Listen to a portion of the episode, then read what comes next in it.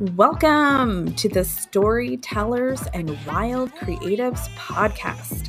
I am your host, Sage Adderley, and my first cup of coffee just hit. So let's go. Oh, hey, friend. Thank you so much for tuning in to this episode of Storytellers and Wild Creatives podcast feel like sharing a bit of my heart with you, which, you know, I'm always sharing a bit of my heart with you. um, I'm going to do some storytelling. I'm going to do some storytelling. So now, I'm laughing because if you're not used to a sage story, let me prepare you. I'm going to share some mini stories, but I promise they'll all end up weaving together. I am that one person that when they share a story, they also share like five other side stories. It will make sense. That's that's my intention at least. So, every winter solstice, I pull 12 uh, tarot or oracle cards, uh, one for each month of the upcoming year. So, in December, just two months ago, I'm sitting there and I pulled my January card, and it's time for me to pull my February card. And out comes the Three of Swords. Okay, so for those of you not familiar with the classic Rider Waite tarot deck, the Three of Swords imagery is um, three swords piercing a heart. It's not joyful. normally when a card like that shows up for me, you know, it's representing a deep sadness or a heartache. It's definitely an, an emotional disruption in your life. So when I see this card, I'm like, no, I do not want this in my February. And so it got in my head a little bit. Fun fact I do uh, overthink things sometimes. So I started doing some research online and I learned something new, which is really rad because I have been reading this tarot deck since, I don't know, I'm like, since I'm like 17 years old and I'm 45 now. So I, um, when I was 45, I learned that this card can also represent forgiveness. So whether that is a self forgiveness or a forgiving of others, um, yeah, so that's been on my heart and I see where both of those things could apply to me, both the self forgiving and also forgiving others. So I'm going to put a pin in that story. We're going to weave back to it, I promise. and I was relieved to find out that it could also mean forgiveness. okay, so yesterday I hosted a creative retreat for the women in my Empowered Project program. And one of the activities that I led was identifying an old story that was getting in the way of being able to fully show up in the way that we desired. So, I'm going to give you an example of what one of those stories could look like. Um, you know, the the thing about being able to identify these stories is sometimes they're so toxic that they cloud our clarity of what is really happening in our lives and what's possible. And um, yeah, it's it's like it keeps a little dark cloud over our head, you know, and it's hard to let the light in when we're in that shadow space. So, I had one of these stories in my 20s, and it most definitely got in the way of creating joy and gratitude in my life. And I couldn't see it at the time, right? Because I was so immersed in this story. But of course, now all these years later, I look back and I'm like, oh, past Sage, she was just doing her best. She didn't know.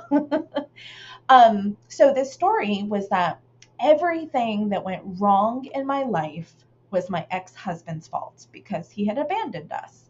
He abandoned me, he abandoned our two daughters. So I blamed everything that went wrong on him because I was extremely hurt and angry. Now, I am not talking about my beloved husband uh, who passed away a few years ago. I'm talking about my first husband, who is the bio dad of my children. He ran off a lot. We would go months, sometimes years, without ever knowing where he was. And I didn't realize how much pain and resentment I was holding on to. So let's flash back to single mama Sage in her 20s who was doing her best. I was getting ready, um, getting my girls ready for school one morning, and they went to turn the TV on, and it was just dead. Ding dong, dead. They were frustrated because they're young kids and they wanted to watch cartoons while they were getting ready. And so, you know, it just was a disruption. And later that day at work, I will never forget this day, y'all. Like ever, ever, ever. It was so profound in my life. It changed so much for me, and I'm so grateful for it. Later that day, um, a friend of mine had stopped by my work and was just, you know, we were having a conversation, and he asked how things were going, and I started ranting about the broken TV and how my ex husband is just wandering around the country living his life and didn't give a care in the world, and on and on I went about this broken TV and how awful my ex husband was. And my friend, bless his soul, was very patient, listened, and then very, like, in a very grounded way, he asked me, How long are you going to blame everything that doesn't work out in your life on him? Now, at first, I was offended. I was like, Oh, no, you didn't. How dare you? But when I sat with it, I realized that I had been feeding this story that everything that wasn't going right was because my ex husband had left. And I didn't understand that I just had so much unhealed stuff from the abandonment and um and my kids being abandoned like that's big heavy stuff and i didn't know that that was a trauma. I didn't know that we could, you know, heal through therapy or community or creativity. Like, no one in my life at that time was talking about anything like that, especially healing and trauma. Nobody was talking about it. And so I'm grateful that that's not how I live now. It's not how my kids live. We talk very openly about healing and trauma and being in control of our own feelings. And so it, it's powerful to really reflect on do I have a story that controls me? A story that dictates how I move forward in my life or how I care or do not care for myself. So, thankfully, my current story is not as loud and disruptive as the old ex-husband story was. Um, the one that I have now, uh, that I've done so much work around, but it's still present, is I have to do everything on my own. That I can't lean on anyone else for support. And truly, with my my history of the experiences that I've had, it's no wonder I have a story like that. And the story is not true for me in this present time because I have amazing, amazing women in my life who love and support me. I have people that I can reach out to and that would be here for me if I needed them. So now I'm going to circle us back to forgiveness.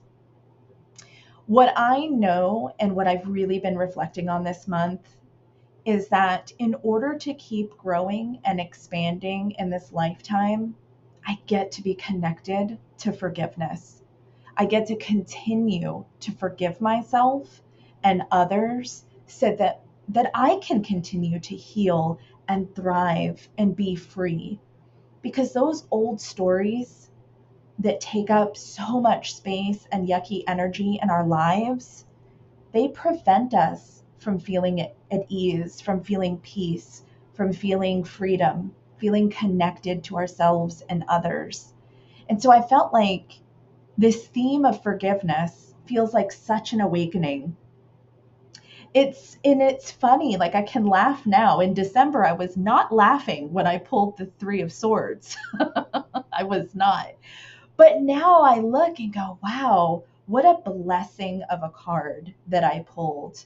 A card that has me leaning in and getting curious about forgiveness. And where else in my life can I go there? So, yeah, forgiveness feels like an awakening. if you, you dear listener, would like to explore this theme of awakening with me, I would love that. And the way that you can do that is uh, on Wednesday, February 7th at 9 a.m. Pacific Standard Time. I will be leading a live intentional creativity session on my YouTube channel. And we're going to be exploring this theme of awakening. And if you if you feel like it, if you wanna, you can join and get curious about what gets to be awakened for you in this moment in your life. Now, in the description of this episode, I've got a link to my YouTube channel, or you can just simply put in my name, Sage Adderley, and my channel should come right up on YouTube.